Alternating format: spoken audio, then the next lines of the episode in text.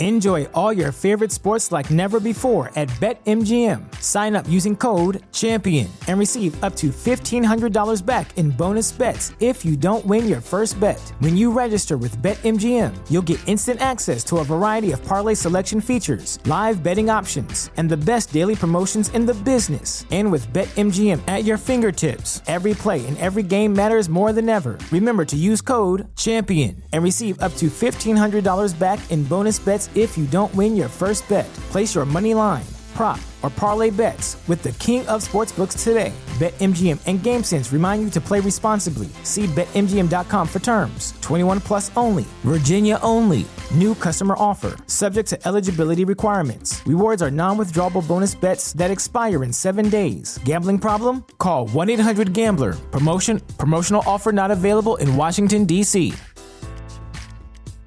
At Parker, our purpose is simple. We want to make the world a better place by working more efficiently, by using more sustainable practices, by developing better technologies. We keep moving forward. With each new idea, innovation, and partnership, we're one step closer to fulfilling our purpose every single day. To find out more, visit parker.com/purpose. Parker, engineering your success.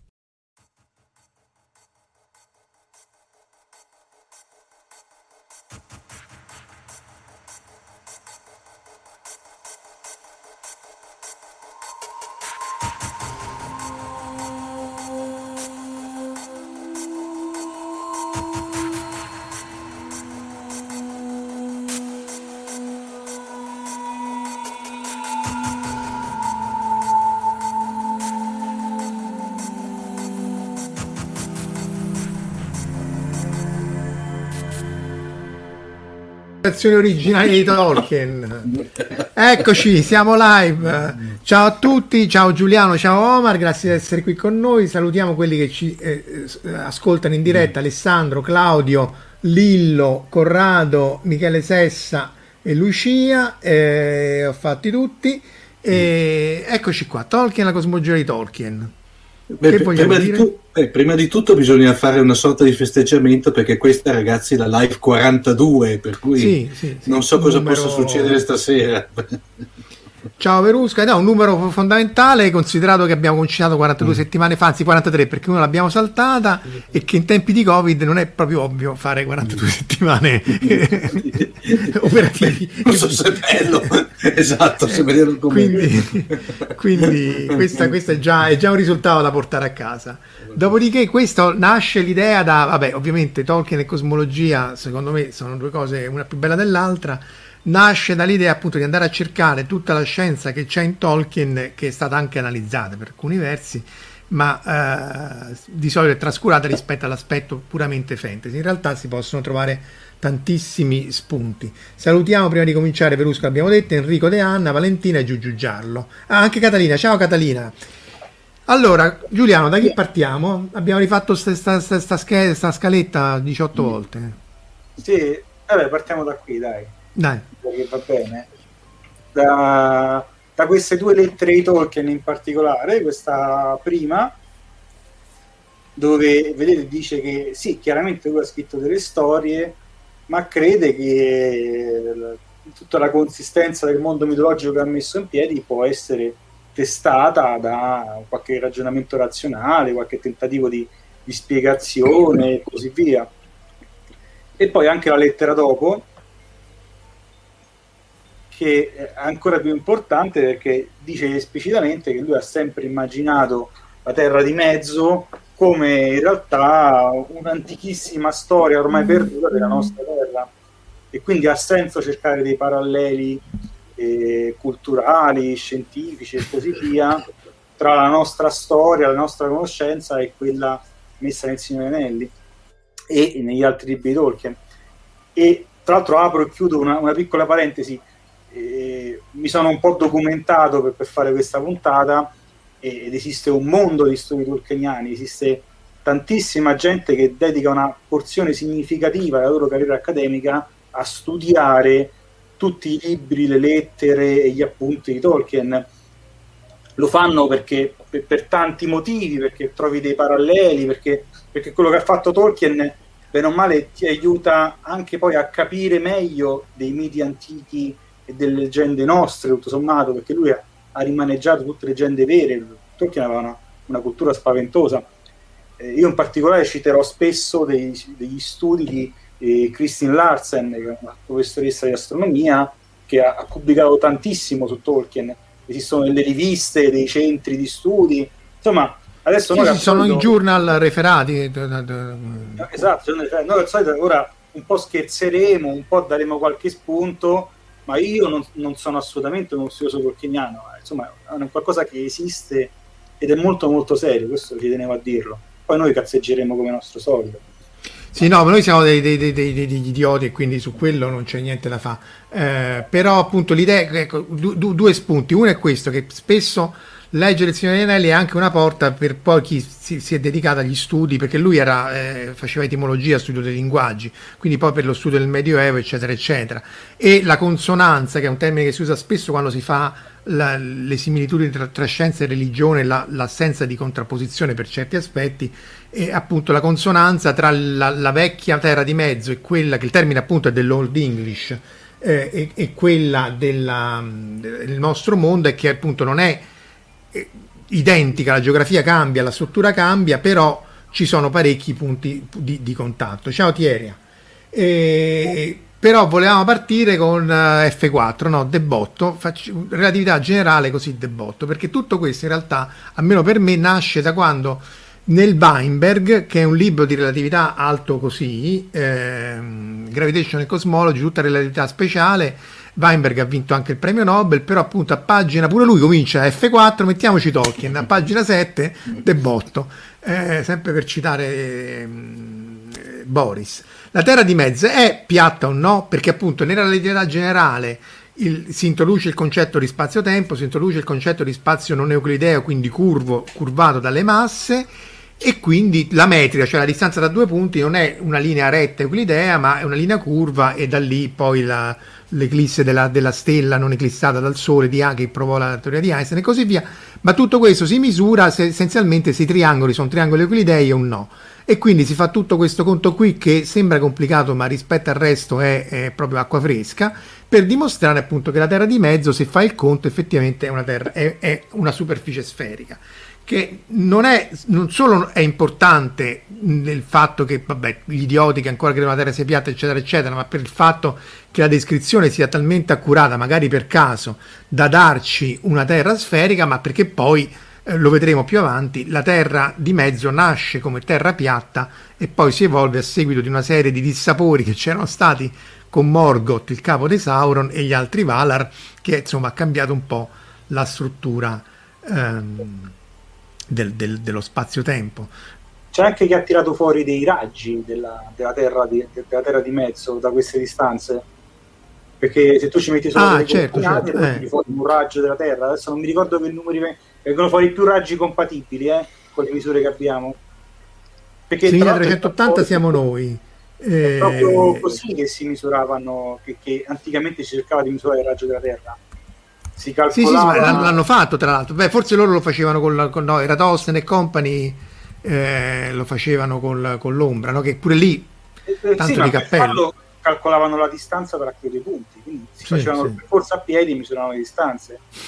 Poi vennero in mente dei modi più furbi, ora non mi ricordo chi era uh, l'arabo, che poi mi sa che era persiano, ma insomma parliamo di musulmani, ottavo, nono secolo, che disse, ma basta che vai su una montagna dove vedi l'orizzonte, misuri l'angolo con l'orizzonte e a questo punto ora non c'ho il disegnino, ma insomma è trigonometria che saputo quest'angolo tu calcoli il raggio della Terra.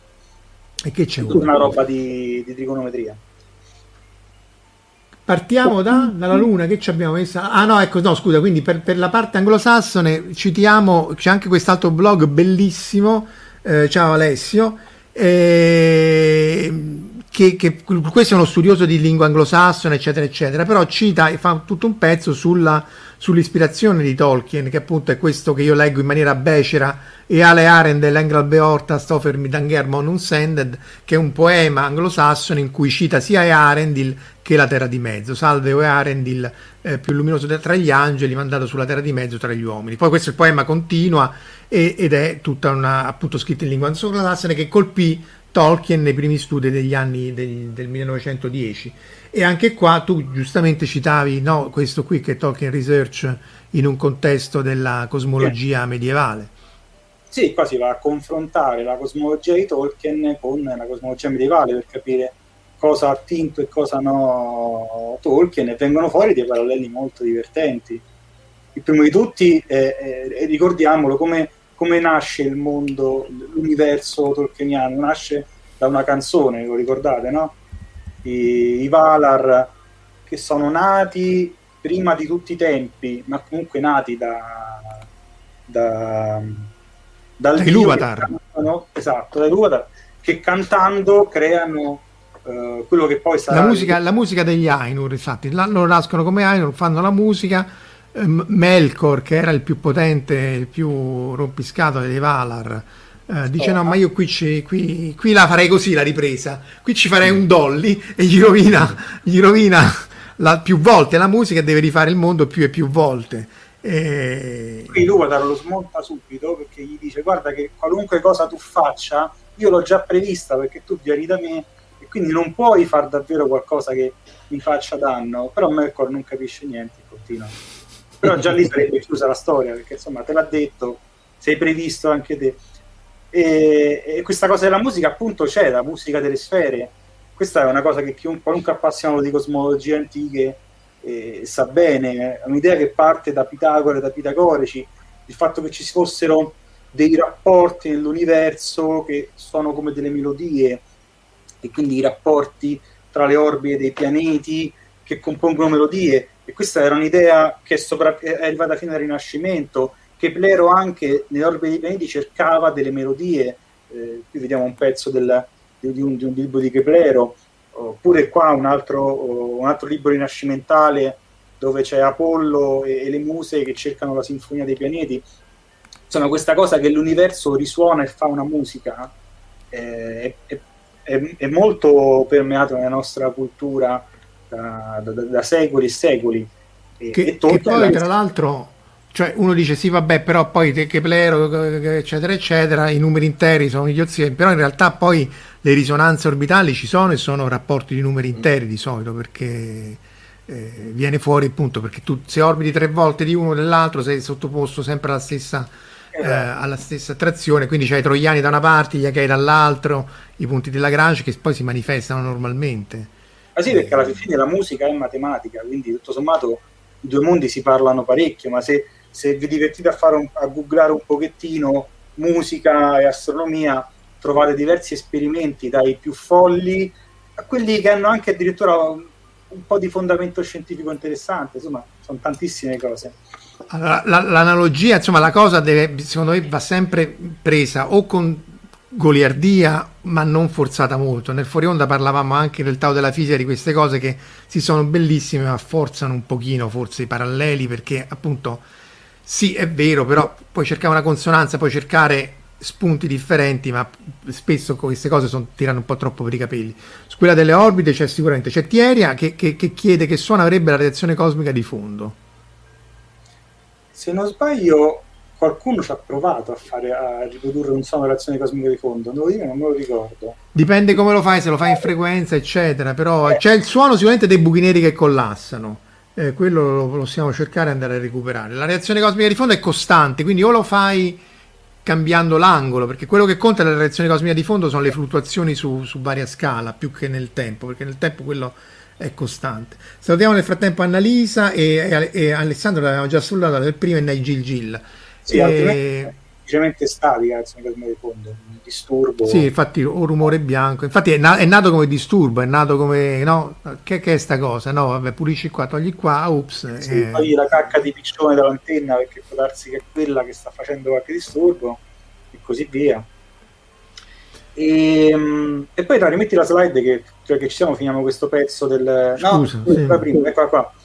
E ci sono anche altre analogie il mondo di, di, Tolkien, soprattutto quello del Silmarillion, ma anche dopo, è popolato da angeli, demoni, spiriti, eh, i Maiar, Balrog, Sauron, Gandalf, i Valar e così via. E il mondo medievale era così, era un mondo pieno di angeli, demoni, spiriti.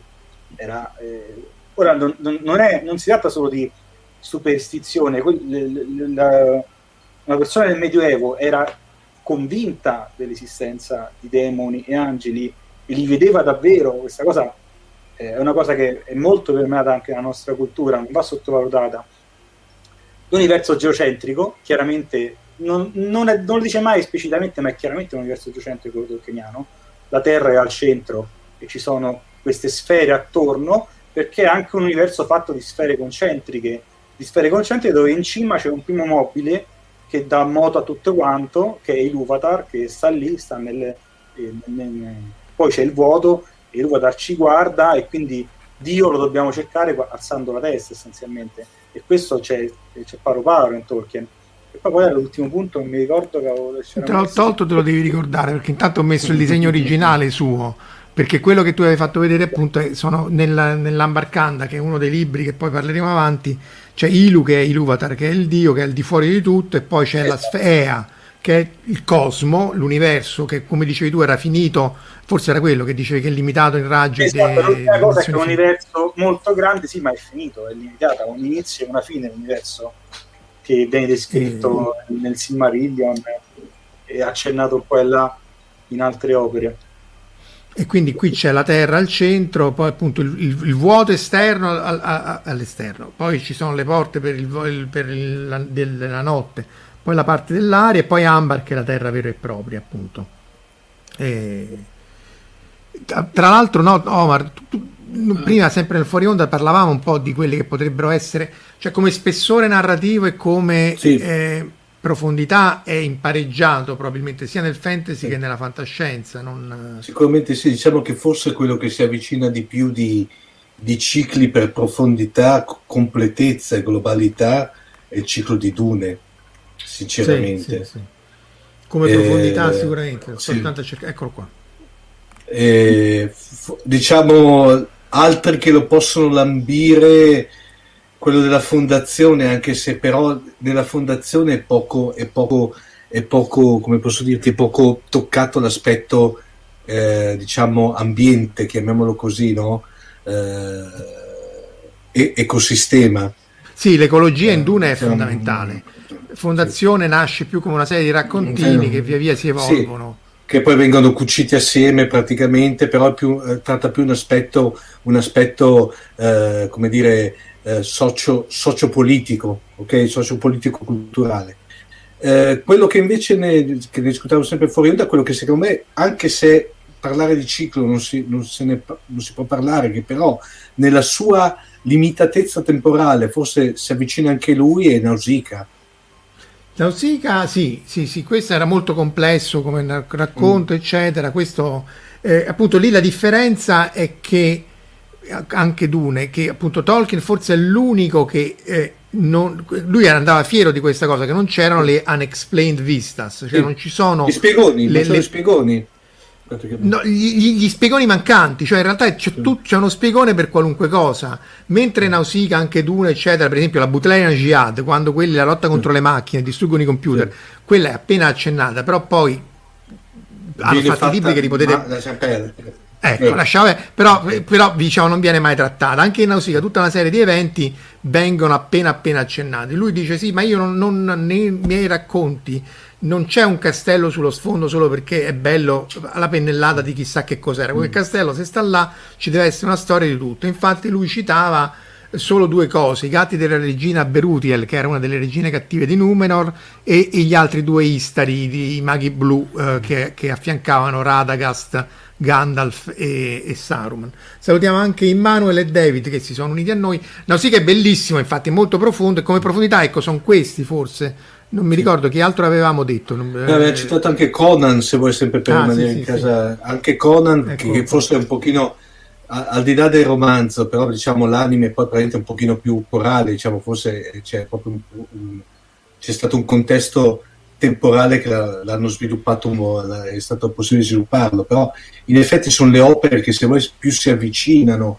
anche se non toccano la profondità di Tolkien. Sì, tra l'altro Conan sì. c'ha di bello che se, se no, sì, eh... di Dune, sì, sì. No, ma visto anche il periodo una bella grigliata, direi. E, se, e siete stare anche troppo signori.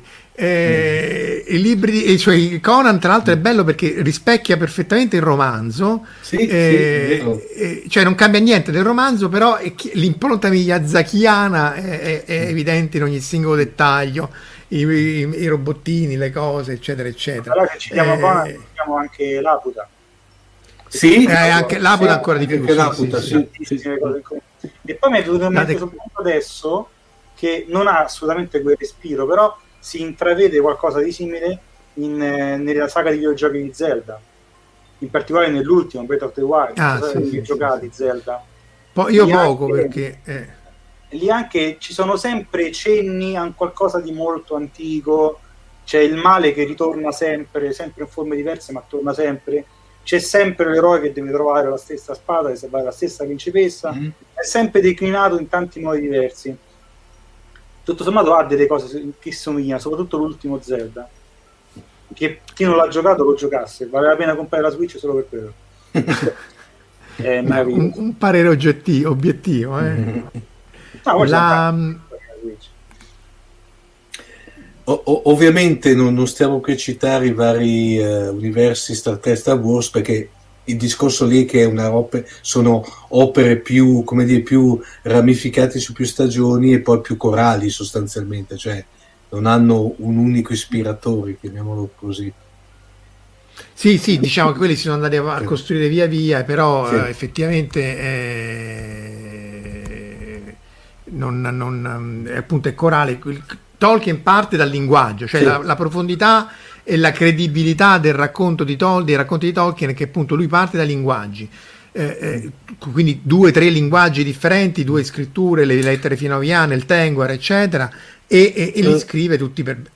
Forse Marco, un'altra saga che si avvicina che mi è venuta in mente adesso, che cosa è la, è la saga degli Ilanè, quella di eh, ehm, Harrison, praticamente che è quella sorta di saga in cui si parla di una terra alternativa in cui i dinosauri sono diventati specie predominanti al pa- eh, eh, contro invece gli uomini sostanzialmente. Anche quella non è male.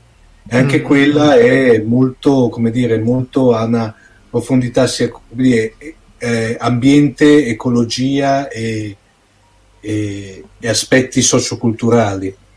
Però, ah, come ti ripeto, è, eh, lì si, si eh, finisce in tre libri sostanzialmente, la trilogia diciamo, non ha un respiro così ampio come può aver avuto Tolkien o come può aver avuto Herbert con Dune.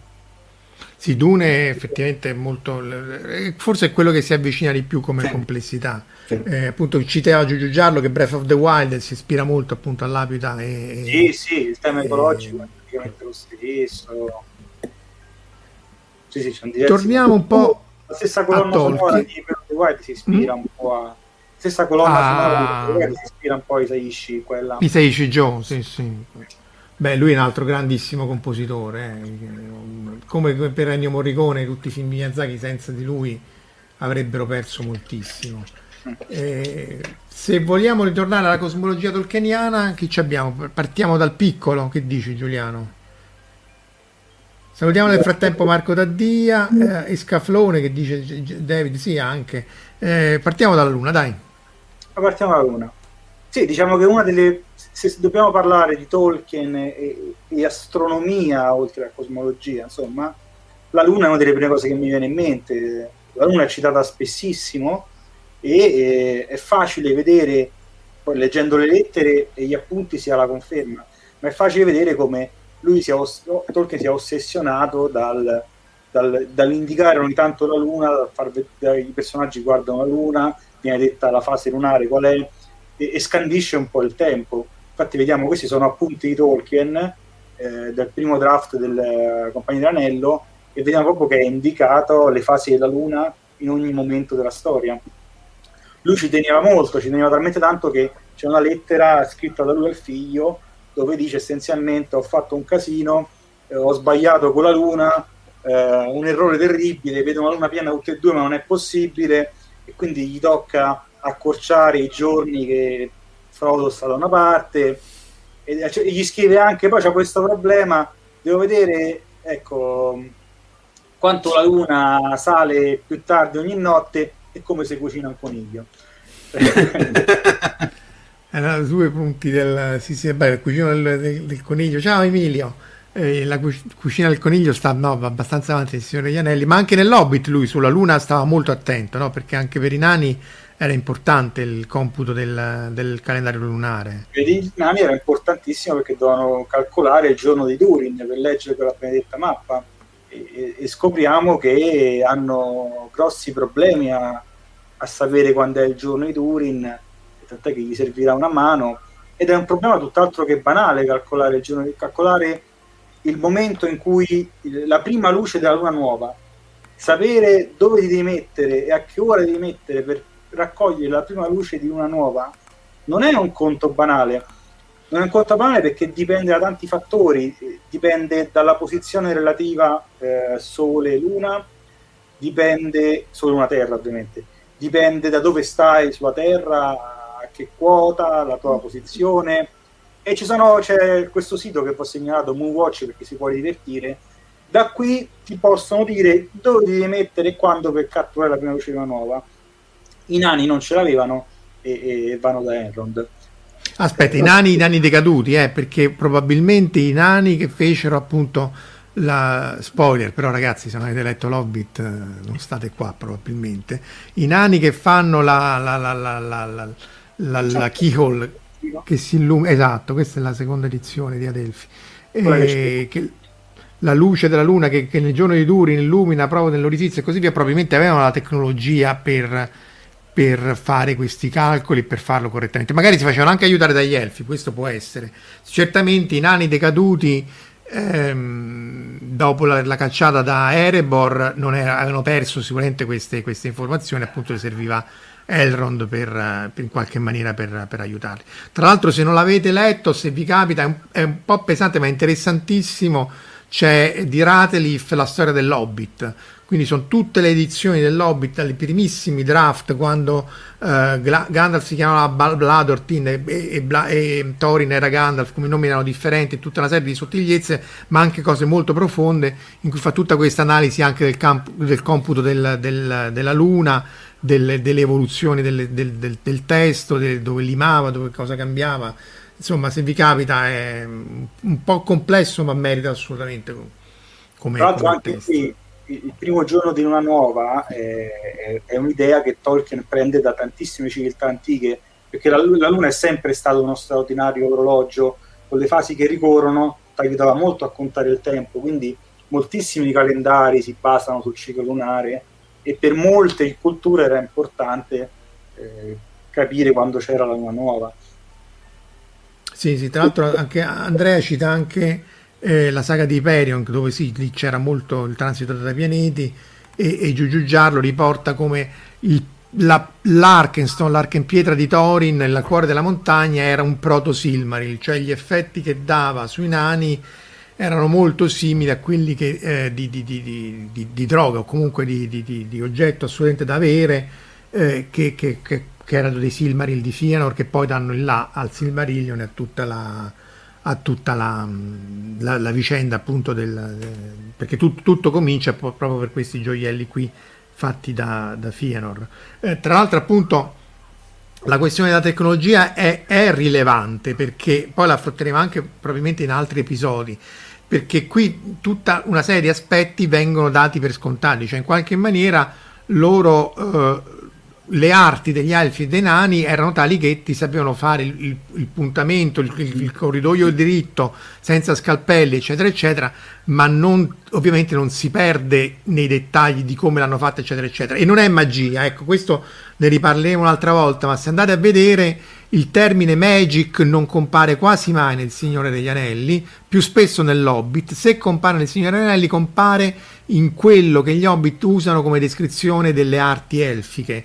E infatti spesso ci sta l'elfo spocchioso e gli dice sì, e gli chiedono gli hobbit, ma queste sono corde magiche, dice boh, sono fatte bene, sono corde, cioè proprio l'elfo spocchiosissimo, 3000 anni che prende in giro gli, gli hobbit, ma per Tolkien queste non c'è magia, il termine magic esisteva nelle prime eh, versioni del Silmarillion ma poi sparisce e viene via via eh, cancellato perché sono arti e capacità un po' simili forse anche ai, a, ai, ai, greci, cioè tutta una serie di aspetti della tecnologia antica sono perdute perché semplicemente non abbiamo le opere che li, che li richiamano, no? Eh sì, e qui c'è, il discorso che abbiamo già fatto in passato più volte. Sì, eh, dello Avevano dei... qua. Che c'hai? L'antichità. No.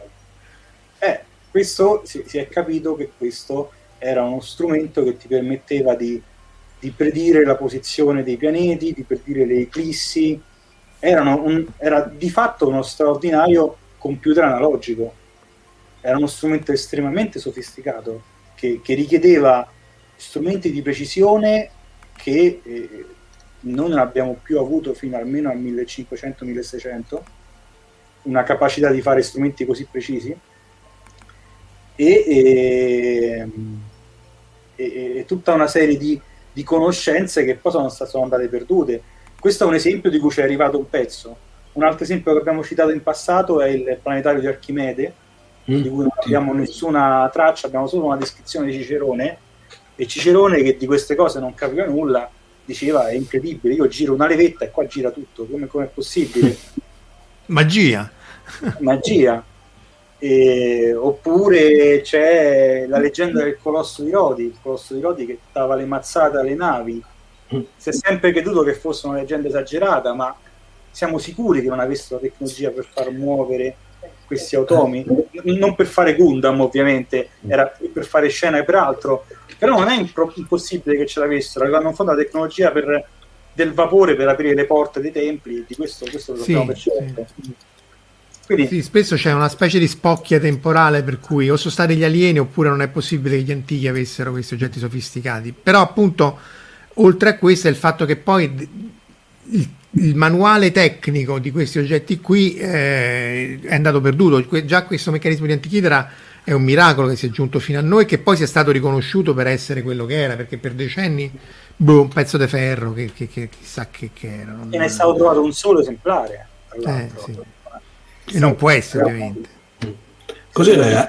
Era, era, Clark che diceva che ogni tecnologia sufficientemente avanzata è distinguibile dalla magia. Perché... Esatto, esatto, esatto. O comunque usi dei termini... Lo diceva anche il capitano Picard. Beh, ci dava Clark però. La puntata con i protovulcaniani, come si chiamava? Sì, sì, che, che parebbe che tra l'altro Clark citava a, a, a sua volta uh, Elaine, perché quella frase lì praticamente citata in Lazarus Long, l'immortale. Ah sì? È... Ah. sì? ah? quindi non è, non è, di Clark, interessante. Non è di Clark. Diciamo Se vogliamo citare la, la, la stoganata, diciamo, o la resa più... Ma più che altro è che tu non hai i termini per descrivere certe cose, no? Del resto poi, voglio dire, anche se tu chiedi a un ragazzino o anche a un adulto di descrivere come funziona lo smartphone, non, dirà, non userà il termine magia, però non certo non usa te- termini eh, tecnici, o comunque non è ovvio che li usino.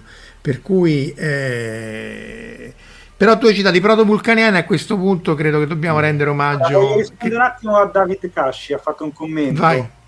E, ecco, in realtà questa versione che la tecnologia era fa- usata per fare macchine sceniche ci arriva uh, essenzialmente da c'è tutto quanto un filtro del, del, del, dell'epoca romana, da Repubblica Imperiale, eccetera, di un, un popolo che essenzialmente quello romano non capiva più queste macchinari e tecnologie greche, perché già, se, già si stava perdendo tutto ai tempi impero romano. Per cui loro ce l'hanno raccontata come macchinette sceniche, perché essenzialmente non le capivano, mi sembravano dei giochetti, ma io non mi sento di escludere che invece i greci sapevano esattamente cosa facevano e le abbiano usate anche per altri fini. Non l'hanno usati su grande scala, quindi non ci arriva la traccia. non ci hanno fatto le armi, perché poi sempre là ritorniamo. Non, non ci hanno fatto, fatto le armi. armi. Non ci hanno fatto perché il treno, se... anche se avevano quasi tutto quello che serviva per fare il treno, quasi. Però una dimostrazione di questo è Tolomeo. Tolomeo è il massimo astronomo dell'antichità, cioè è il massimo astronomo che ci ha comunicato materiale, ci ha lasciato un sacco di libri. Tolomeo è del primo secolo d.C. È ormai chiaro che Tolomeo parla spesso di cose che non capisce, ce, ce le dice male e poi ricostruire, ed è molto complicato, poi ricostruire che Tolomeo non aveva capito quello che stava spiegando, perché lui ha fatto un sunto di studi più vecchi che non ha manco del tutto capito. Ci sono alcuni esempi clamorosi, lui mette delle coordinate di stelle eh, che sono sbagliate. si, è calcolato che all'epoca di Tolomeo lui con, la, con, gli strumenti che aveva doveva trovare coordinate diverse. Non le trova, trova coordinate che sono sbagliate di, di, di due o tre secoli, cioè dei tempi di Parco, quello che lui cita. Lui ha preso il lavoro di Parco e tra l'altro dice come curiosità che il Parco andava a confrontarsi con gli studi babilonesi perché gli piaceva giocare con le, con le tavolette, quando in realtà il Parco stava scoprendo la, la precisione dell'asse terrestre e la stava calcolando con grande precisione. Quindi ecco, già Tolomeo, poi secolo d.C., si era persa conoscenza rispetto al secondo secolo, terzo secolo avanti Cristo. Perciò ecco, in realtà non lo possiamo sapere bene che cosa avevano i greci. E questo ci dà là per dire quello che dice tu nel fuori onda, Marco, che eh, volendo possiamo trattare allo stesso modo il Silmarillion.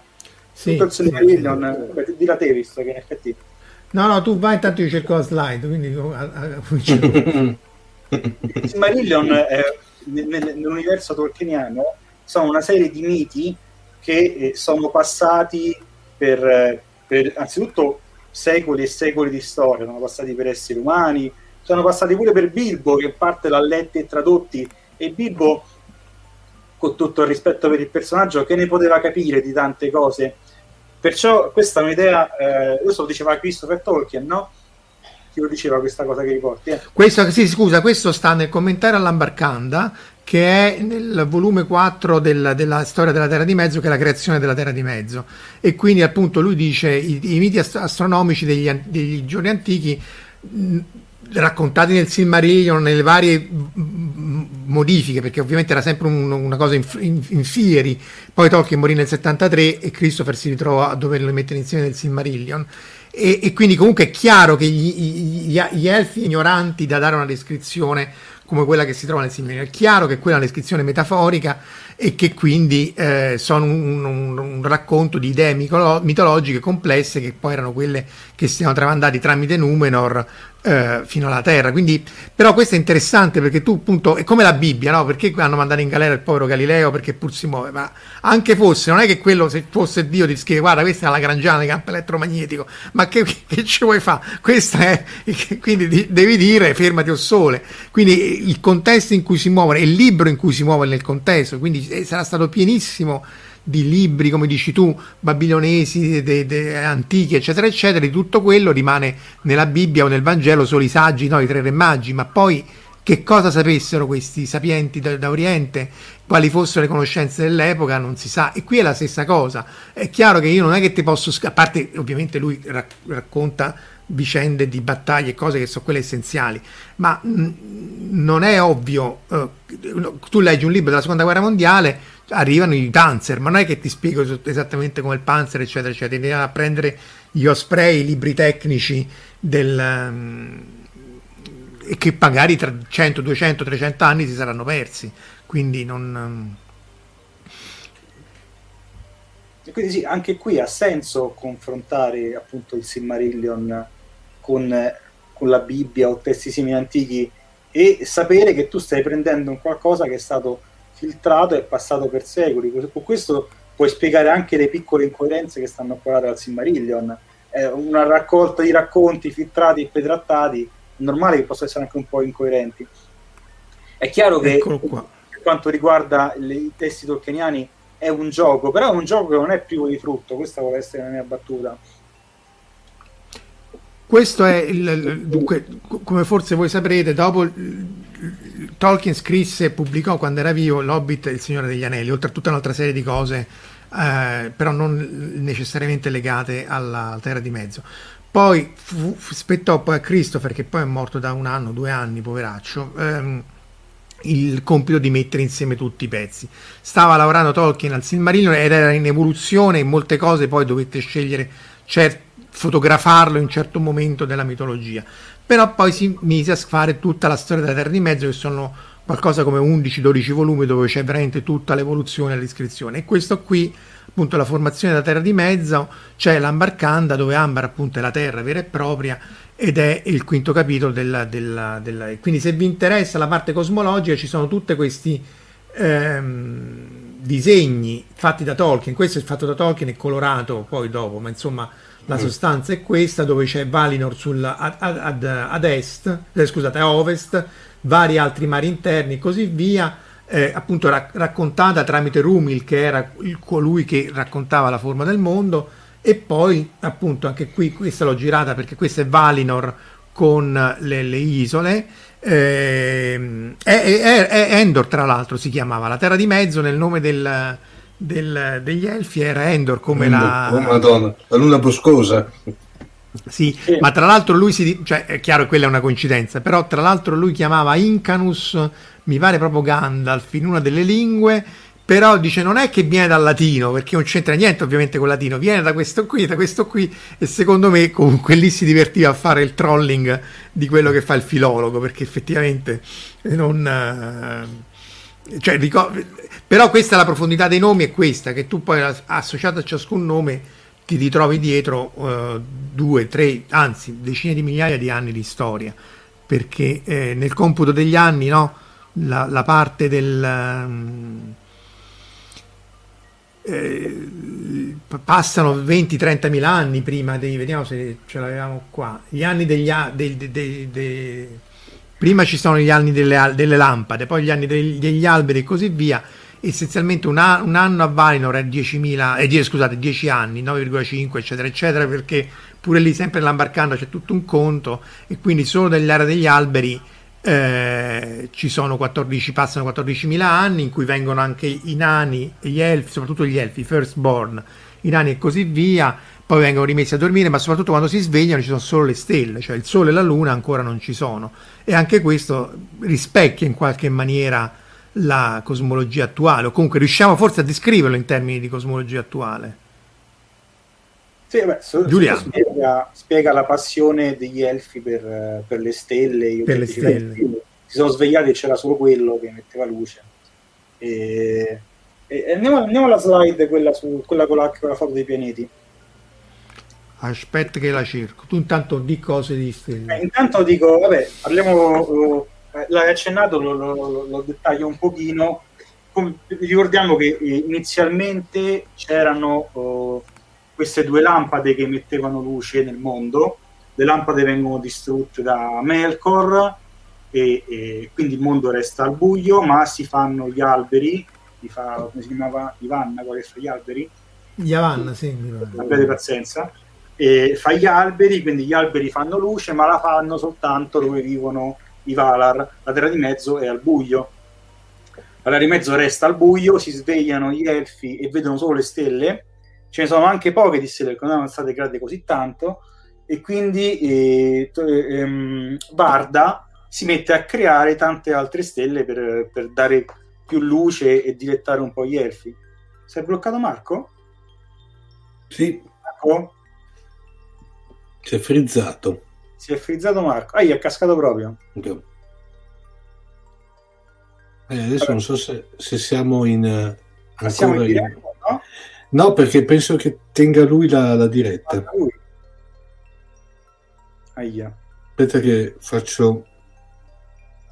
Provo a mandare un post, in, eh, un, post un messaggio in, in chat di, per avvisare che è caduta la, la diretta.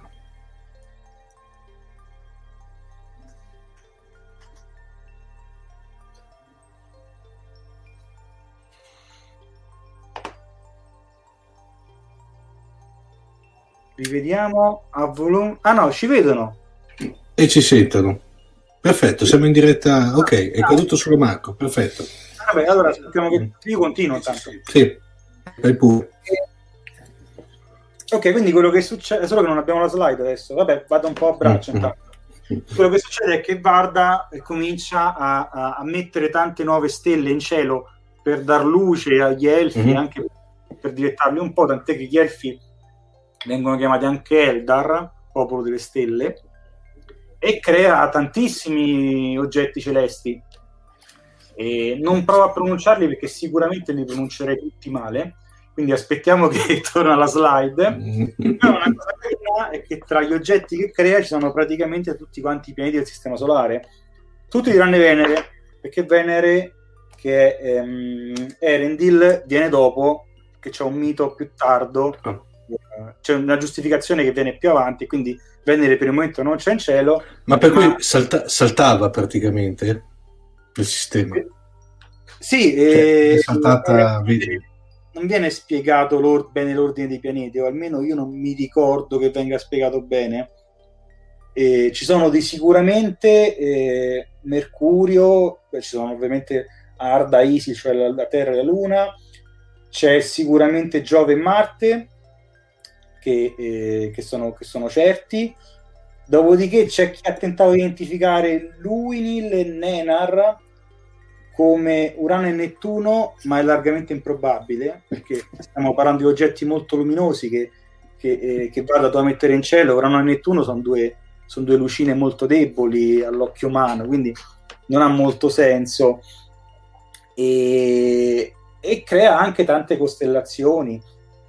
E questo ci dava in là a, a, a spiegare il fatto che anche nella, nella nostra galassia effettivamente ci sono diverse popolazioni stellari Mm-hmm. Nell'universo di, di Tolkien abbiamo le stelle create subito dal, dal, dio e poi abbiamo la seconda generazione di stelle create da Varda e il Sole ancora tra l'altro non è stato creato, scusate, Anar viene dopo e che è una quindi una successiva generazione.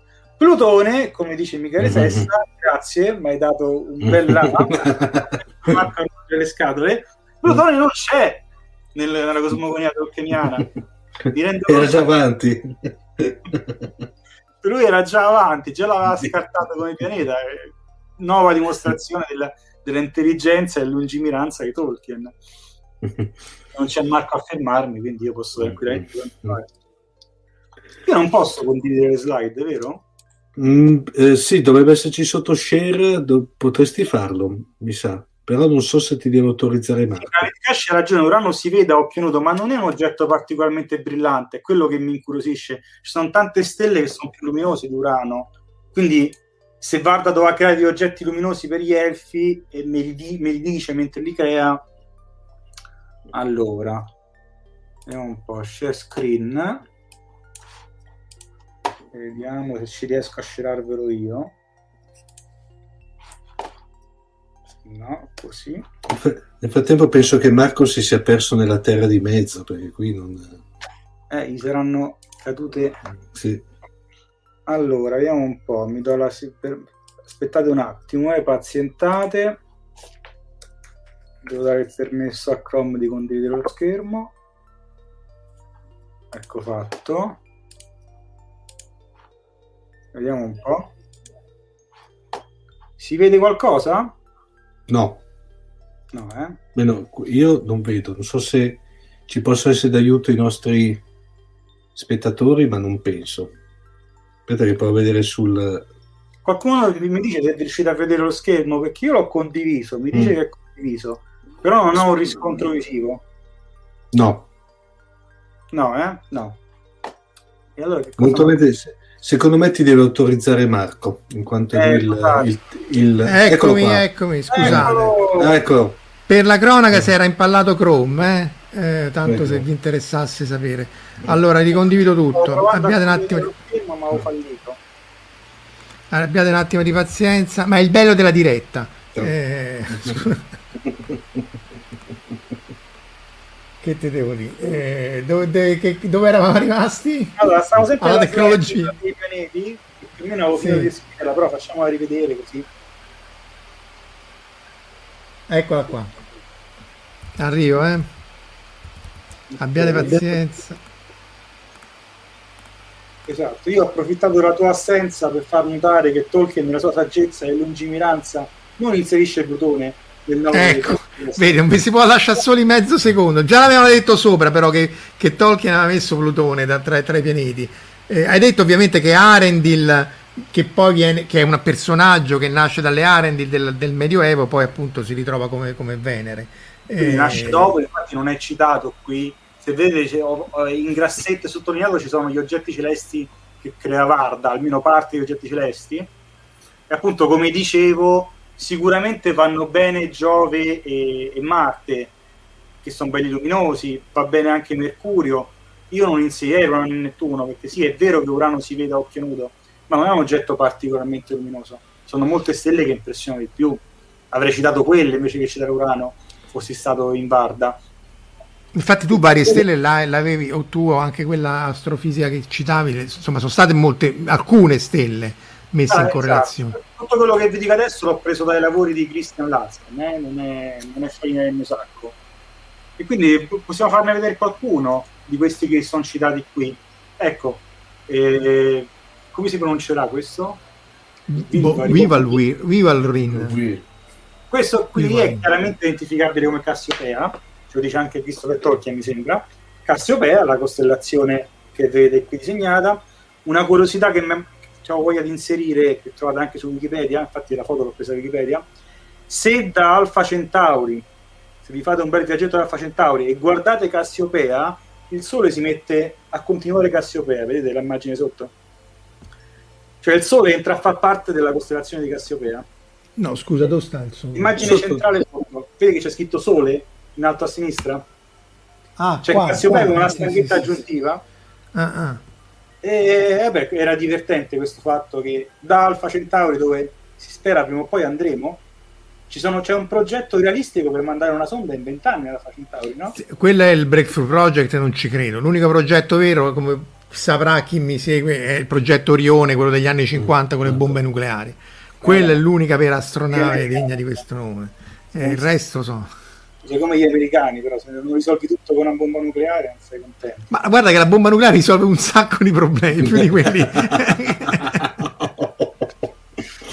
Vabbè, quando andremo sulla Centauri, in qualche modo ci andremo, se ci giriamo a guardare il Sole, lo vediamo far parte della costellazione di Cassiopea, di fatto, e questa è una cosa divertente da, da buttare lì.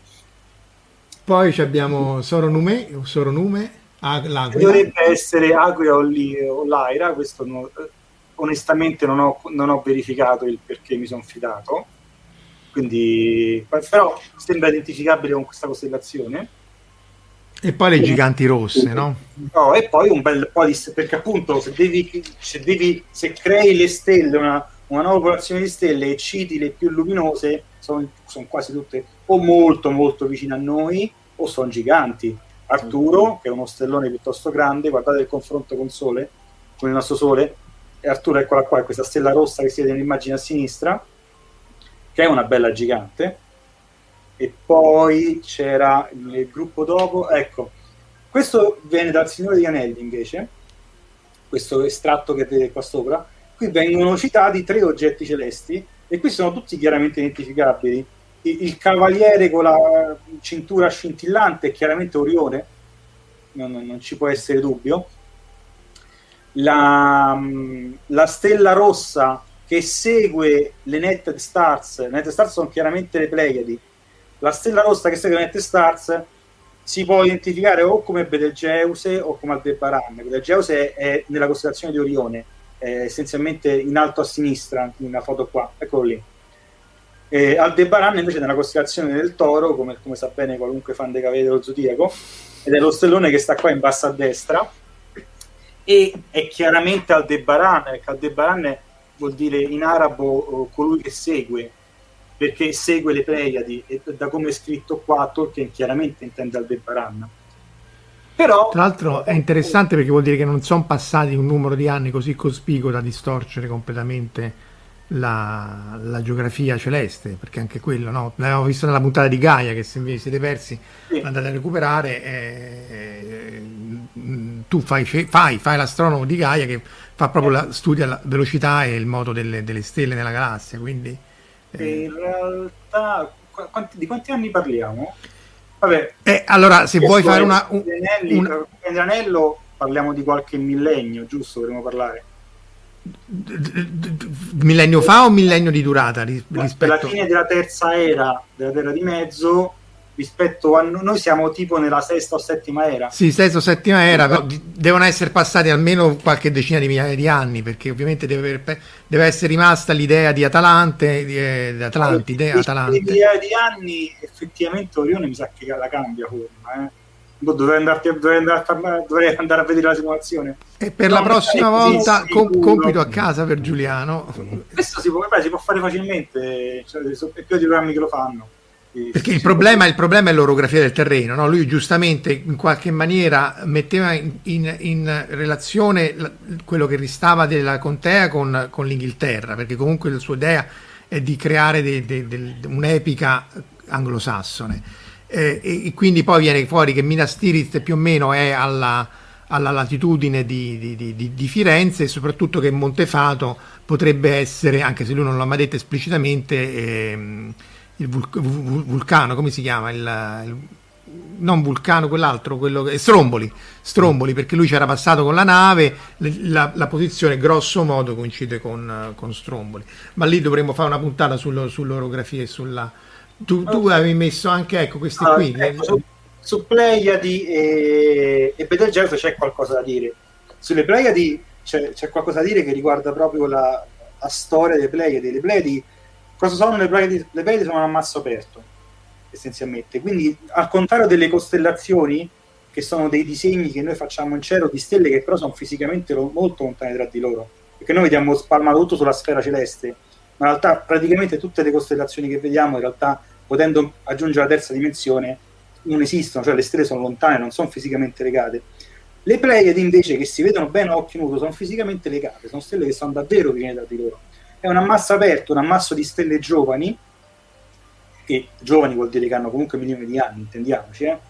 giovani per i tempi scala dell'universo, non per i, i nostri schelli proprio. Eh, e, e, e, si vede bene a occhio nudo le Pleiadi e sono presenti in quasi tutte le culture sono presenti le Pleiadi, in culture anche molto diverse e molto lontane tra di loro, aborigini australiani, eh, culture precolombiane, tutti citano le Pleiadi perché sono effettivamente un oggetto molto bello.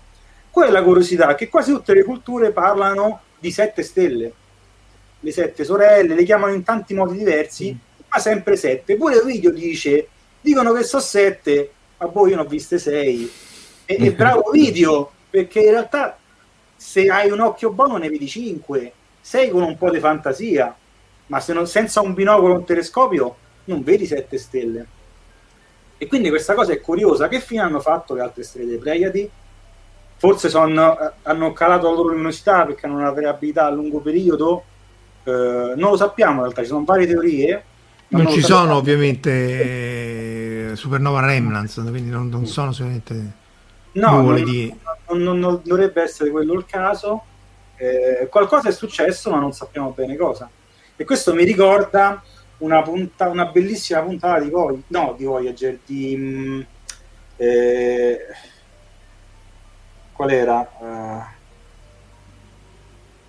Porca miseria, chi era? Voyager? Chi erano quelli che facevano la st- Enterprise, forse era? Che costruivano una stella finta per ingannare la gente. No, era Orville, era Orville. Mm. Ah, che sì, sì, sì, sì. Sono quelli che chiedono, sì, sì, era Orville. Sul pianeta della gente che è molto fissata con l'astrologia e quindi si è rinato in un sì, certo periodo sì. sfigato perché in quel periodo era morta una stella e per loro era un presagio nefastissimo e la Orville gli ricrea una stella artificiale per farli convincere sì, sì, prima perché se no sì, perché se no saranno i problemi. Poi Senti, c'è... prima che se ne accorgo della burlonata che hanno fatto. Gli, fatto, gli hai fatto il pacco. C'è qualcuno che come noi avoca uh, uh, avoca, l'accento è giusto sì. la, la, morte di Betelgeuse. E poi ci arriviamo infatti Betelgeuse l'ho infiata dentro proprio per quel motivo. Per cui ecco le vere sono divertenti per questo motivo. È successo qualcosa una stella del cato luminosità perché culture molto diverse da loro e molto lontane parlano di sette oggetti e quindi questa cosa è curiosa. Eh, eccole qua, no? Due, quattro. Però già al tempo d'Ovidio non ne vedevano, non ne vedevano più sette, quindi doveva essere una cosa molto più antica. Tra l'altro, l'ennesima conferma che i romani avevano ereditato conoscenze astronomiche vecchissime, ma vecchissime di millenni, non di, di, di, di centinaia d'anni. Di secoli. Ok, beh, andiamo finalmente a Betelgeuse. Oh, altra bella gigante, molto grande, guardate le, i confronti, questa è quella la dimensione della stella, guardate la dimensione dell'orbita di Giove, il Sole non è manco disegnato perché sarebbe un puntino in confronto. È una stella enorme, è una stella che sta per scoppiare, diventerà una supernova, farà un gran bel botto. Tra l'altro, eh, secondo alcuni modelli vecchi, non si poteva escludere che il botto avrebbe fatto danni all'atmosfera terrestre. perché era più vicina, la pensavano più vicina di quant'è. Sì, perché ci sono due o tre stelle giganti molto vicine che quando faranno il botto potrebbero far danno, ma in realtà non lo faranno, sono troppo lontane. E, però faranno un gran bel botto. Betelgeuse dovrebbe vedersi persino di giorno, a occhio nudo, quando farà il botto. Dovrà essere talmente tanto luminosa che per un po' la vedremo di giorno, sarà qualcosa di bellissimo. E quindi stiamo tutti aspettando che, che scoppi. Secondo tutti quanti i modelli, questa scoppierà da qui a qualche migliaio di anni perché i modelli non ci dicono di più di così purtroppo. Però qualche migliaio di anni in termini cosmici è un battito de, di ali cosmici è un battito d'ali cioè sta lì lì per scoppiare per noi qualche migliaio di anni è tantino sarebbe preferibile che scoppiasse subito Esatto, io, io, cito sempre Troisi che in, credo che era non, eh, ricomincio da tre che diceva cercare di muovere l'oggetto, dice a te che ti costa venire qua, se tu vieni qua mi cambi la vita a me se ti muovi e qui la stessa, a te che ti costa, adesso 3000 anni, scoppi eh, adesso e faccela vedere. Te ormai sei finita, per, scoppiata per scoppiata, faccia contenti, faccia vedere qualcosa. E però torniamo, però morti per morti, tor- torniamo a, a, come si può avere una Terra con le stelle ma senza il Sole e la Luna, perché il Sole e la Luna vengono ricreati dopo la distruzione delle lampade, ma molto dopo. Quindi c'è tutto un periodo in... Ah. Ah, c'è questa, sì, sì, scusa. Nel 2000, tra il 2019 e il 2020 Betelgeuse ha calato di un botto la luminosità, l'ha calata del 40%.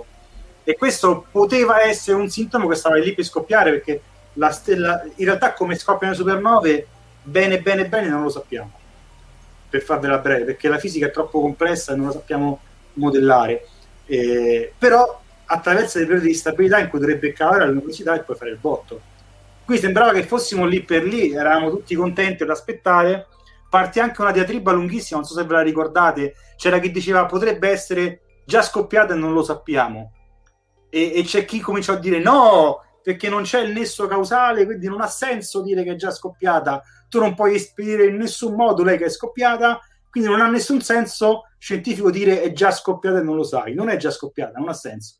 E partì una diatriba, ma delle litigate anche abbastanza pesanti su questa storia. Quasi come Plutone. Quasi come Plutone. Fatto sta che alla fine eh, si è capito anche dalle immagini che vedete qua, queste sono due immagini vere. Eh, queste sopra, eh? Quelle sopra sono vere, quelle sotto no. Quelle sopra sono vere e si è capito che quello che è successo è che ha emesso del gas che ci è venuto davanti e ha oscurato un po' la sua luce. Dopodiché il gas se n'è andato, infatti la luminosità è tornata normale. Quindi se voi ha fatto... Questa è la luminosità nel tempo, qua ci ha fatto sperare e poi... Ha fatto dice, sperare e poi è risalita e quindi niente. Però eh, c'è qualcuno che ha commentato gli imbucati che fanno scoppiare le stelle. Eh, se se che, hanno votato, che hanno votato per spegnere le stelle. Ah, no, questa era sì che per, per, per, per, riferendosi alle sette sorelle probabilmente. Avranno declassato ah, le stelle sorelle, okay. no, se, se, se, avessi il potere di far scoppiare Betelgeuse con un voto potrei anche adesso seduta stante ok dai sì, tipo se c'è, se c'è il desiderio del, del, del, del genio della lampada il primo desiderio fai, fai un po' Betelgeuse poi vediamo gli altri due. Esatto vediamo gli altri due. Va bene dai andiamo.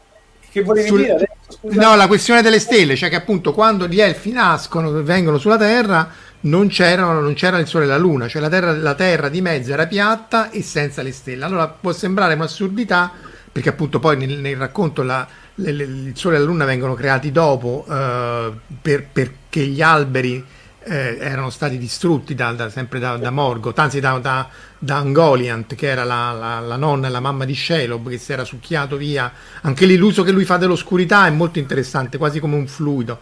Comunque resta il fatto che aveva ucciso aveva ucciso i due alberi, creano il sole e la luna da, quello che restava dei due alberi perché Fianor non gli vuole dare i Silmaril per ricreare gli alberi, eccetera, eccetera. Ma insomma, come Come? Eh, c'era una slide su questo, se vuoi, sul pezzo, sulla creazione del sole e la luna c'è una piccola slide con l'estratto del Silmarillion. Eh, facciamo prima le stelle e poi ritorniamo alla slide. Vabbè, eh, t- eh. E quindi come, come, spieghi tu le stelle, cioè la, la, la, la popolazione? Che, eh, che probabilmente... L'ho detto quando ti è cascato Chrome, eh. che questa cosa delle stelle che vengono create a più riprese, in più fasi, come nella, nella, nella, nella cosmogonia di, di Tolkien, è un qualcosa che esiste davvero eh, noi riconosciamo almeno tre popolazioni di stelle principali, ossia le prime stelle che devono essere create dopo il Big Bang, che sono caratterizzate dall'avere soltanto idrogeno e litio, perché sono gli unici tre elementi che si sono formati con il Big Bang, di litio se ne è formato molto poco, tra l'altro, soprattutto di idrogenio. E secondo modelli un po' complessi da spiegare, questa prima popolazione di stelle che noi astronomi, tanto per complicarci la vita, chiamiamo popolazione terza, anche se viene per prima, e questa popolazione di stelle era per lo più caratterizzata da stelle molto grandi che, eh, che per tutta una serie di motivi muoiono molto in fretta. Le stelle molto grandi bruciano molto in fretta e muoiono con delle spettacolari esplosioni supernova, spargendo nei dintorni tutti elementi ben più pesanti di idrogeno e del litio.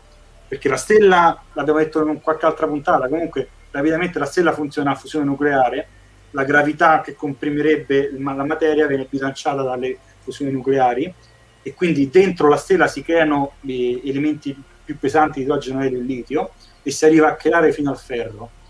Per creare elementi più pesanti del ferro devi, devi il, mentre la fusione nucleare produce energia la, fino al ferro per continuare a elementi più pesanti hai bisogno di energia e quindi c'è l'esplosione di supernova che rilascia molta energia e crea materiali più pesanti del ferro e da queste nubi si sono create altre stelle che contengono quindi anche elementi più pesanti del ferro come, come la nostra, esempio il nostro sistema solare viene chiaramente da possono avere anche mille masse solari di popolazione terzo, esatto, sì. Però quindi dura, durano un attimo proprio. E quindi abbiamo le stelle di popolazione seconda e poi popolazione prima, che sono quelle più giovani, più ricche di metalli. E eh, la cosa interessante è che in realtà stelle di popolazione terza, poche, ma ce ne dovrebbero ancora essere. Perché è vero che per lo più nascevano stelle molto grandi, ma nasceva anche qualche stella più piccola.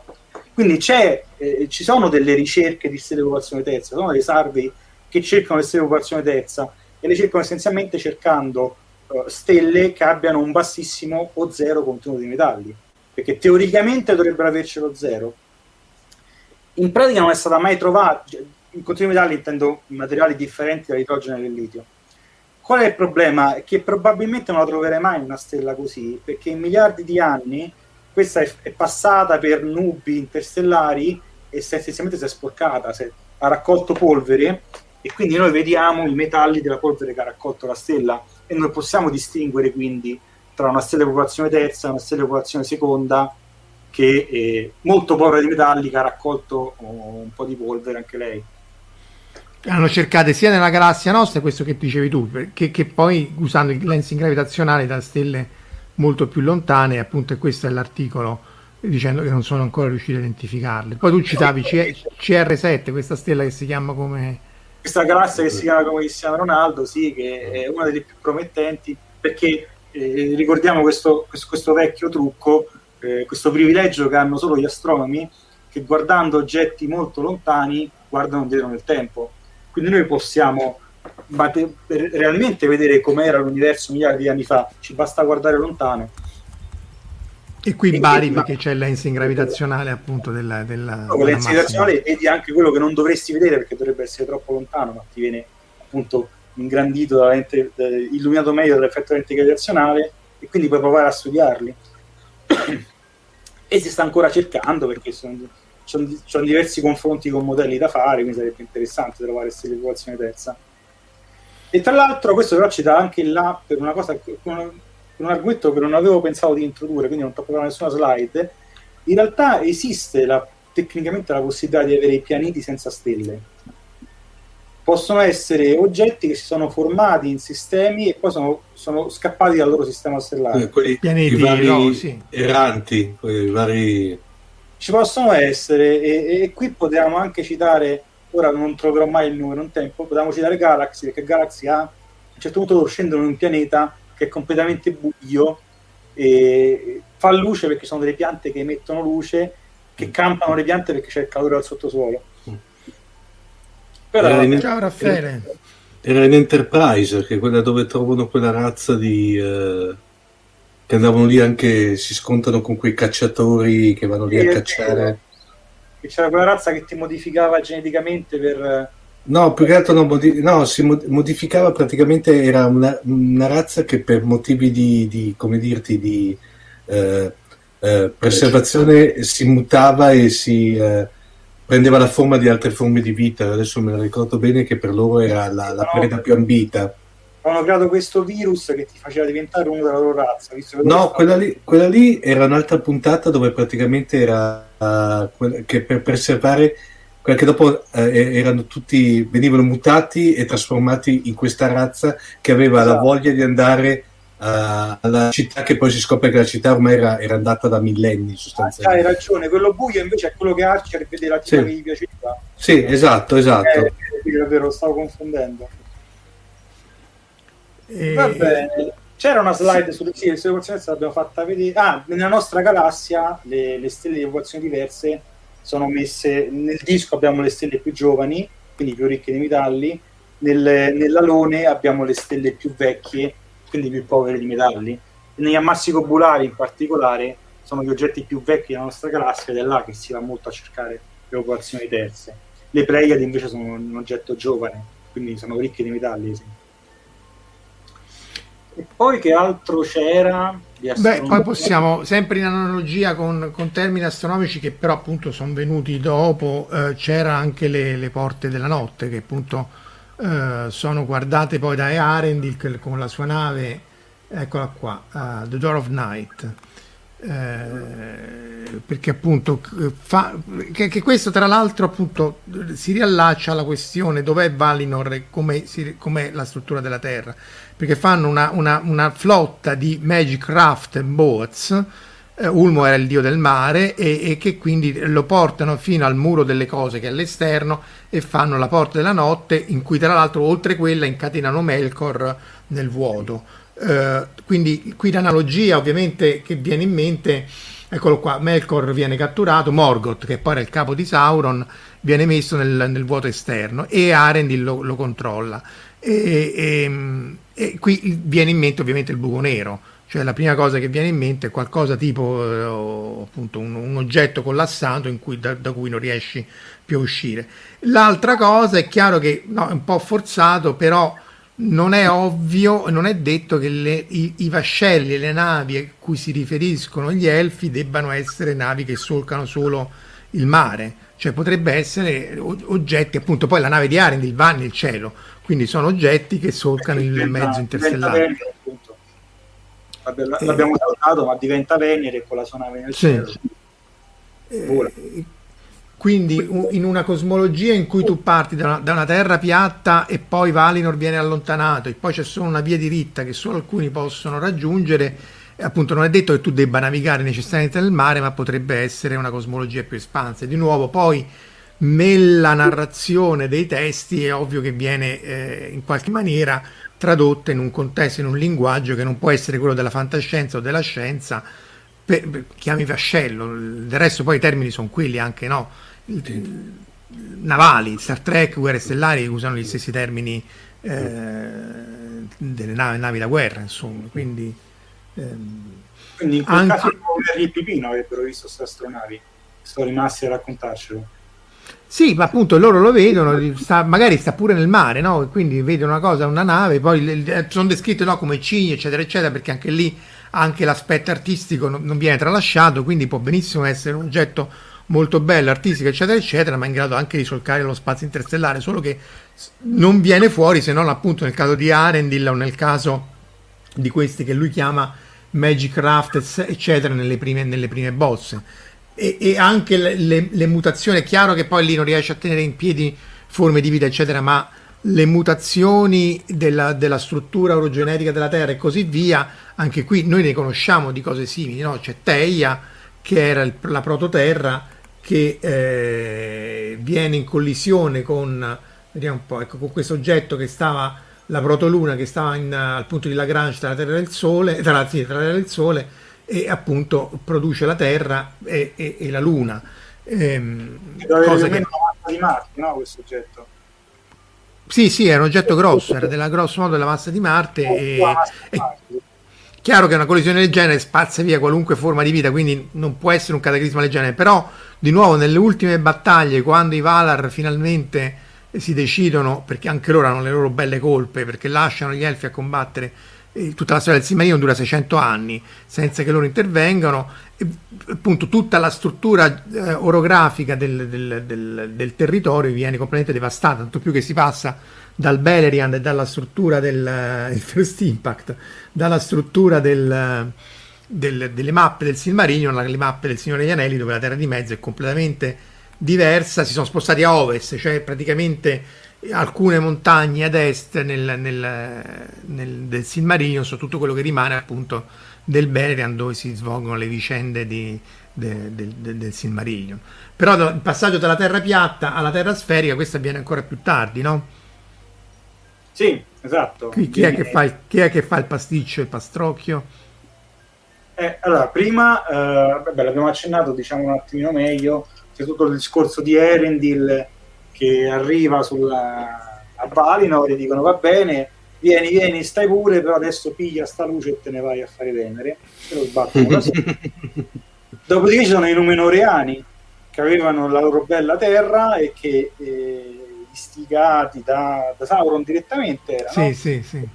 Eh, vogliono andare a Valinor perché convinti che così ottengono l'immortalità non comprendendo invece quanto è prezioso il dono della mortalità che hanno, bla bla bla bla bla, e ci vanno, non la prendono benissimo, e quindi c'è, c'è una guerra e alla fine della guerra decidono di interrompere completamente il collegamento tra... Beh, non è una guerra, è che praticamente li fanno affondare tutti secchi. cioè, più che una guerra è... schioccano le dita e fanno sprofondare Numenor, tutta la flotta di Arparazon e gli unici che si salvano sono i fedeli, no? Che si portano appresso i... i come si chiamano? Le, I Palantir, tutta la tecnologia, perché poi appunto parliamo di tecnologia o di arti particolari che avevano a Numenor. Che poi erano i figli di Elrond, no? Che erano i fedeli. Elros, aspetta, no, no, Elros è il primo dei Numenoreani, eh, che è il fratello di Elrond, è il primo del capostile dei Numenoreani. Credo che se, sono 500 anni di Numenoreani fino all'Alfarazon, che appunto la linea decade c'è la, la, regina Beruti, il coi gatti e così via, fanno sacrifici perché, perché, loro nel frattempo erano tornati alla Terra di Mezzo, hanno catturato Sauron.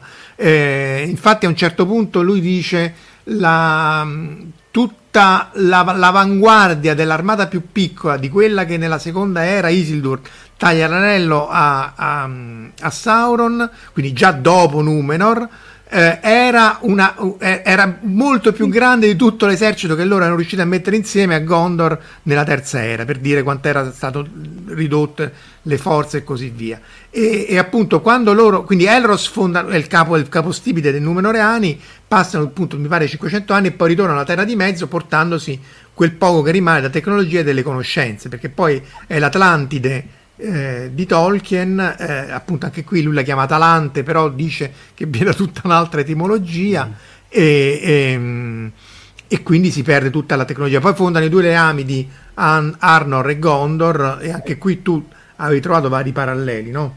Ah sì, beh, qui è carino fare, cioè, mettiamola così, assumo che gli ascoltatori sappiano benissimo la, la storia di Arnor e Gondor, e immagino, la storia è quella di un, un vasto regno diviso in due parti, un regno molto evoluto che pian piano decade, uno dei due regni finisce prima a pezzi e poi viene alla fine completamente distrutto e restano solo rovine, l'altro resiste ma si rimpicciolisce, perde vigore, perde splendore sempre di più, anche se può vantare questa città Minas Tirith che, eh, che, che, è molto, grazie a Minas Tirith si, si salva comunque perché molto imponente come città, alla fine però viene assediata da un'armata infinitamente più numerosa e più potente, quindi rischia di cadere, ma questo è il Signore degli Anelli, la storia finisce bene. Mm. Se cambio soltanto il finale, questa è la storia dell'impero romano d'Occidente e d'Oriente, è esattamente la stessa cosa, un vasto impero che viene diviso in due, l'uno finisce prima a pezzi e poi alla fine si disgrega completamente, l'impero d'Occidente, l'impero d'Oriente che sopravvive soprattutto grazie a Costantinopoli che aveva delle mura e delle difese straordinarie che erano all'avanguardia e che eh, gli stessi, quelli che noi chiamiamo bizantini, che in realtà erano i romani d'Oriente, loro si definivano romani, non sapevano neanche più fare, loro restauravano le mura, ma non avrebbero saputo mai ricostruire delle mura così imponenti, avevano perso la tecnologia e i mezzi per farlo, e alla fine questo regno l'avete sempre peggio finché non viene assediata la grande città da un esercito molto imponente, solo che non arriva Gandalf, non arriva nessuno a salvarli e questi crollano e finisce dalla storia. Però fino Anche a lì... perché lì la sottigliezza è che la- una botta grossa gliel'hanno dati crociati prima, non sono stati necessariamente...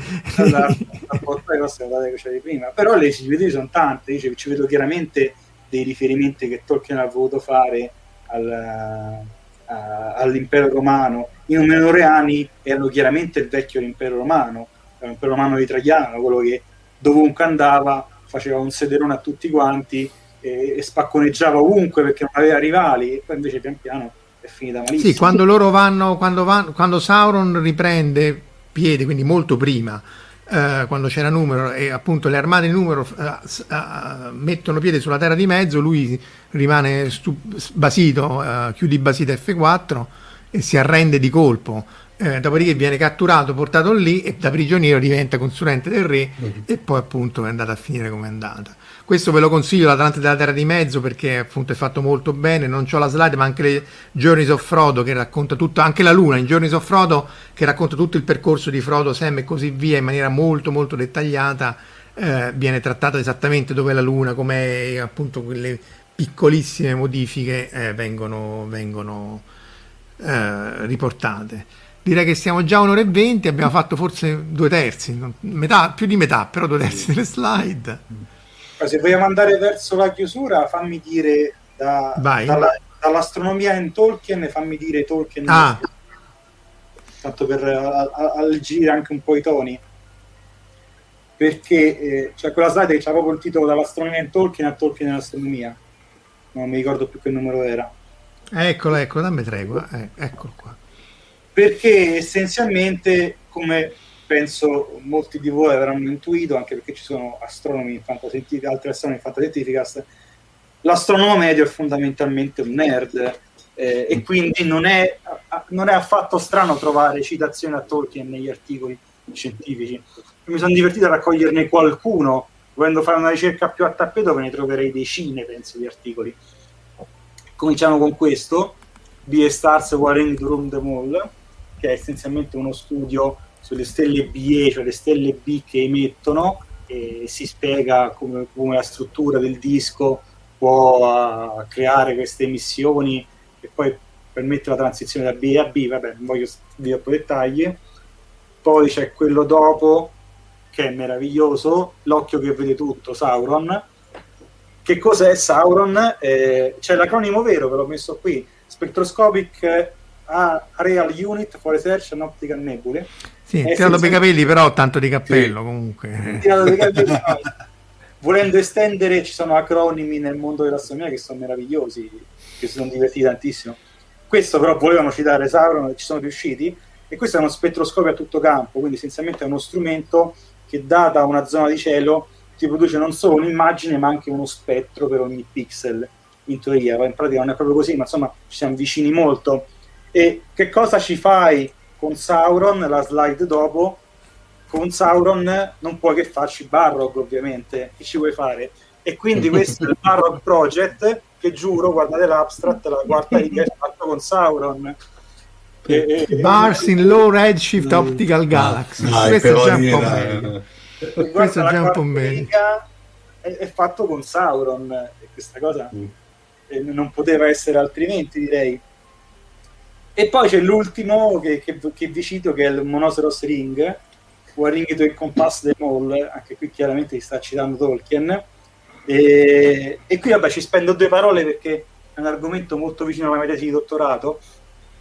E io come tesi di dottorato ho fatto lo studio della galassia nana Sagittario. Forse l'ho detto alla diretta Gaia, non mi ricordo, che è questa galassia che si, è, si sta fondendo con la nostra, si sta ancora, insomma, si sta ancora fondendo con la nostra.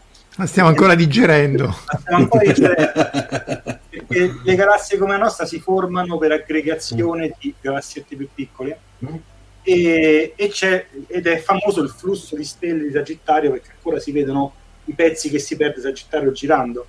Ne è stato scoperto un altro, questo Monoceros Ring, inizialmente visto come un anello attorno alla galassia, poi si è capito che ha fatto più giri in realtà, vedete l'immagine sopra, e non sappiamo che cos'è. Inizialmente sembrava che potesse essere i pezzi pezzi dalla galassia nana Canis Major. In realtà poi, eh, vi ricordate, eh, chi ci ha ascoltato nella diretta di Gaia, ho spiegato che la nostra galassia in realtà è una spirale ma non è piatta, ha tutte delle onde il disco galattico, fa su e giù. Questo lo si è capito molto bene ormai. E quella che sembrava essere Canis Major in realtà potrebbe essere semplicemente una sovraintensità dovuta mm. a un'ondulazione della nostra galassia. Quindi Qual è l'origine del mouse Rossellini ancora non si sa. È sicuramente un'altra galassia nana che si è fusa con la nostra. O il nucleo non lo vediamo più. C'è chi dice che potrebbe essere Omega Centauri. Omega Centauri è un bellissimo ammasso globulare. E se avete la fortuna di andare a, nel, nell'emisfero sud terrestre in un bel posto, eh, si vede con un binocolo Omega Centauri, perché è davvero un ammasso globulare enorme, è qualcosa di bellissimo da vedere se persino a occhio nudo capisci che non è una stella, capisci che è qualcosa che non va e basta un binocolo per vedere che è un ammasso popolare. E Omega Centauri ormai è chiaro che non è un semplice ammasso popolare, è il nucleo, è quello che resta di una galassia nana tipo Sagittario, che però si è sciolta del tutto ed è rimasto soltanto il nucleo. Quella l'abbiamo digerita. Quella l'abbiamo digerita. Può darsi che questi sono i resti di Omega Centauri che ancora hanno una certa struttura riconoscibile, eh, oppure qualcos'altro non abbiamo ancora capito. E, e vabbè, dai, questo era tanto per dire due cose sul, sul Tolkien astronomia. Potrei andare avanti. Ci sono gli anelli elfici che volevi fare tu, Marco, ad esempio. Ah, beh, gli elf, sì, gli elves, quelli che noi vediamo con, con Mini Euso, anche lì è un acronimo molto, non ce l'ho messo, mi sono scordato, molto particolare, electromagnetic, low emission, comunque sono anelli più veloci della luce, si propagano la ionosfera e sembrano muoversi a 1.4 volte la velocità della luce, perché in realtà sono delegati ai fulmini nella, nella alta atmosfera che arrivano fino a 90 km perché hanno questo acronimo. E, e, ciao Angelo. E quindi ci sono tutta una serie di acronimi che è chiaro che sono per, per i fulmini in alta atmosfera ci sono gli elfi, sprite, troll e così via, dovremo farci una puntata.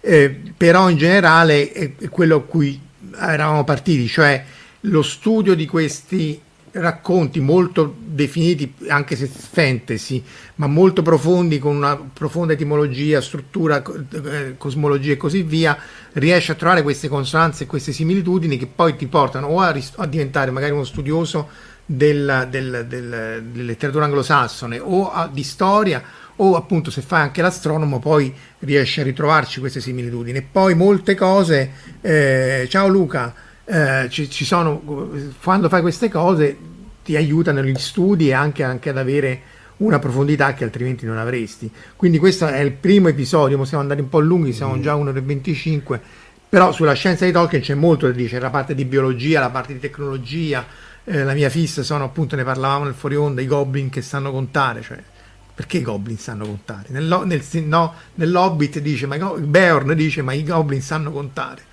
quindi come fa? Cioè, c'è il maestro Goblin che insegna ai, ai goblinini a contare. Quindi, eh, oh, se no niente battaglia stasera. Quindi, eh, che poi tutto questo si riallaccia al contesto della fantascienza, no Omar? Cioè tutto questo sì. serve per, per, portare avanti la tecnologia e il progresso scientifico in qualche maniera, non, non sono mondi completamente... Infatti, infatti. Va bene, direi... Mm, dimmi. No, stavo vedendo un sacco di gente che ci ha raggiunto in, uh, sul rush in, in ricorso, sì, sì, sì. Luca, Angelo, Ma- Marco no. Daddia, vabbè, eh, Raffaele, eh, eh, no, Emilio c'è da prima. Va bene, però direi che tutto sommato come prima parte, considerato che eh, Giuliano si preoccupava che non sapeva cosa dire, ce la siamo cavata e dovremo fare la seconda parte sull'astronomia e poi vedere le altre. Mm. La settimana prossima dovremo, probabilmente sarà alle 11, non alle 10 e mezzo, perché la live è sul decommissioning di Fukushima e ci sarà un, eh, un altro eh, collega che fa proprio il decom- italiano eh, che fa il decommissioning di Fukushima negli ultimi dieci anni. Quindi, essendo in Giappone, essendo noi con l'ora legale, si deve alzare alle, alle 5, quindi partiremo probabilmente un po' più tardi. Tanto Marco con la sua live va più lento questo è il bambino, il Signore degli Anelli. Faccio vedere anche, que- anche questo, che è la, la, uno, sono tre libri. Questa è l'arte de- di Tolkien non necessariamente solo Signore degli Anelli, e poi ce ne sono due che è l'arte dell'Hobbit e l'arte del Signore degli Anelli con tutti i disegni che ha fatto, che era anche un pittore incredibile. Questa, Questa che è la... L'edizione Bompiani del Signore Anelli con le illustrazioni di Anna Lee, che è la, che è la mia preferita. Le illustrazioni di Anna Lee, se non l'avete mai viste, sì, è molto familiare perché Peter Jackson ne ha tinto a piene mani mm. nel, nel realizzare i film, quindi troverete proprio delle scene Peter, del film di Peter Jackson delle illustrazioni e poi c'è anche questa edizione che vi voglio consigliare. Eh, riuscite a leggere? Sì. Anelli, questo è in inglese, è un'edizione da Harper Collins che ah, contiene eh. i edizioni Anelli e più una serie di note e appunti di Tolkien che è, che è molto ben fatta. Tra l'altro le copertine sono quelle originali disegnate da lui, appunto se... se eh, Prendiamone una quei disegni sono quelli, le, le, le, sì, sì, sì, sono tutte quelle che lui ha fatto. Ci sono anche questi, questi testi qua, ci sono tutte le varie versioni del, del, delle copertine. Eccola qua. Uh, se vi volete fare un po' male, come ha fatto mia moglie, provate a leggervi il marito in inglese. Beh, allora, il Silmarillion in inglese è tosto solo l'inizio, perché l'inizio lui scrive in Old English tutta la parte della Ainur Indale e la creazione e la musica degli Ainur. Poi diventa un po' più però effettivamente tutti, è un crash course di Old English. Se vi mettete lì santa pazienza col dizionario eh, sì Luca c'è anche questo libro che è scritto da credo da, da una giornalista di Nature io non l'ho letto però c'è questo libro di Science of Middle Earth e poi c'è questo blog che abbiamo citato eh, il link in realtà l'abbiamo detto ma non l'abbiamo fatto vedere. Vediamo un po' se riesco a farlo vedere. Ah, e eh, c'è anche aspetta che allora ci aggiungo anche un pezzo un link. Eccolo qua. Questo è il link de- a cui si riferiva eh, Giuliano. Se tu vuoi condividere lo schermo e far vedere un altro link. Ecco allora, quello è il link sì e da quello lì potete arrivare alla lista completa dei lavori che ha fatto l'autrice su Tolkien e l'astronomia che ne ha fatti davvero una marea tra cui cose che non vi ho raccontato ad esempio tutto quanto, ecco il link è questo qua, te lo metto su Telegram Marco. No, metti, condividi lo schermo e facciamo prima. Ma posso condividerlo perché prima non ci sono riuscito. Eh. No, perché devo, ti devo dare io l'autorizzazione. Io pure stavo cercando, cercando di rientrare dal cellulare, ma dice tu non sai chi sei tu e non mi faceva entrare. Lo vedete? Sì, lo vedete. Il sito è questo, però non si legge, vero? Vabbè, ma basta fare Google, dai, nel 2000 sì, vabbè, te lo scrivo un attimo, se no. E, e beh, lei ha fatto dei lavori impressionanti su, su, su, su, Tolkien e quindi vi consiglio di sfogliare. Molti, molti dei lavori sono liberamente accessibili. Proviamo un po' di mettervi il sito in modo che si possa leggere. Eccolo qua. Ora lo leggete, penso. Questa Larsen, comunque, Christine Larsen, e ha fatto una quantità di lavori lunghissima, non, non vi mostro, non, ci sono tanti che ho letto e, e non ve ne ho parlati, ad esempio eh, per quanto riguarda le armi forgiate da materiale ottenuto da asteroidi e comete. Questo è un qualcosa che ricorre in Tolkien. Questo è un classico, eh, anche in altri. Sì. Insomma, ci sono tantissimi lavori che ha fatto e ve lo consiglio. Va bene ragazzi, allora per questa sera direi che eh, è abbastanza, ricordiamo ovviamente il canale Telegram che eh, aspettate, mm. eccolo qua, eh, il canale Telegram de, de, de, del, della chat, eccolo qui. Eh, no, questo è il sito di Omar, vabbè, di Fantascientifica dove ci sono anche mm. i podcast e così via che vengono ripresi e il canale Telegram è questo qui. Telegram.me Fantascientificas Community aspettiamo ringraziamo mm. tutti quelli che sono stati con noi per questa ora e mezzo quelli che ci ascolteranno dopo. Ci rivediamo eh, la settimana prossima appunto col decommissioning di Fukushima e con Giuliano con Omar la settimana prossima e con Giuliano presto perché questo appunto è il primo di una serie e dovremo più o meno continuarlo. Grazie ancora buona serata e buon fine settimana. Ciao. Ciao. A tutti. Avete ascoltato Fantascientificast podcast di fantascienza e cronache della galassia, da un'idea di Paolo Bianchi e Omar Serafiti, con il contributo cibernetico del Cylon Prof Massimo De Santo. Potete seguirci ed interagire con noi sul nostro sito fantascientificas.it, su Facebook alla pagina Fantascientificast, su Twitter sul profilo at Fantascicast, sul nostro canale Telegram t.me slash fantascientificast, sulla nostra community Telegram t.me slash fsccommunity. Se siete particolarmente timidi, potete utilizzare la vecchia, cara e affidabile posta elettronica, scrivendoci all'indirizzo redazione at fantascientificas.it. Tutte le puntate sono disponibili sul nostro sito, su Apple iTunes, su Spotify e su Podbean all'indirizzo podcast.fantascientificas.it. Se volete, potete lasciarci una valutazione a 5 stelle su Apple iTunes ed offrirci una birra romulana o un gotto esplosivo pangalattico, sostenendoci tramite una donazione PayPal utilizzando l'apposito pulsante sul nostro sito. Fantascientificast è una produzione amatoriale, non si intende infrangere alcun copyright, i cui diritti appartengono ai rispettivi detentori. L'autorizzazione SIAE 5612I5359. Nessun byte e nessun tribolo sono stati maltrattati durante la produzione di questo podcast. Alexa 4 e l'equipaggio di Fantascientificast vi augurano lunga vita e prosperità e vi danno appuntamento alla prossima puntata lungo la rotta di Kessel.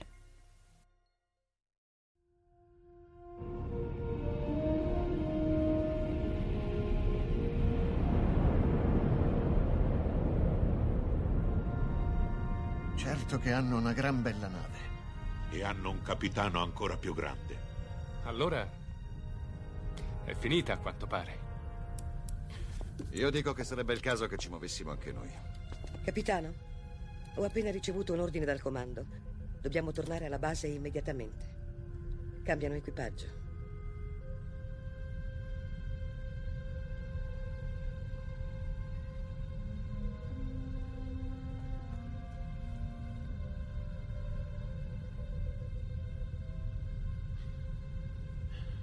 Se fossi umano, penso che ora la mia risposta sarebbe andate al diavolo. Se fossi umano.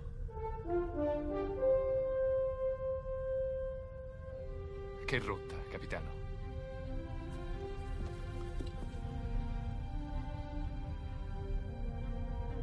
Seconda stella a destra poi dritto fino al mattino.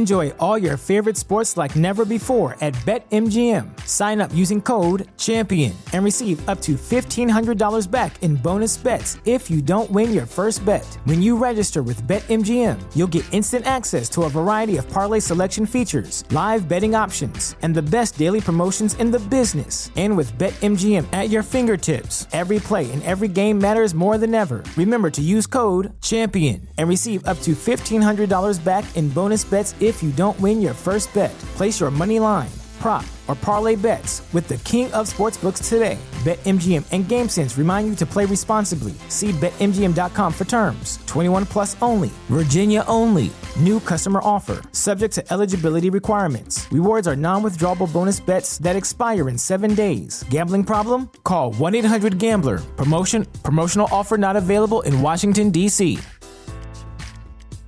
At Parker, our purpose is simple.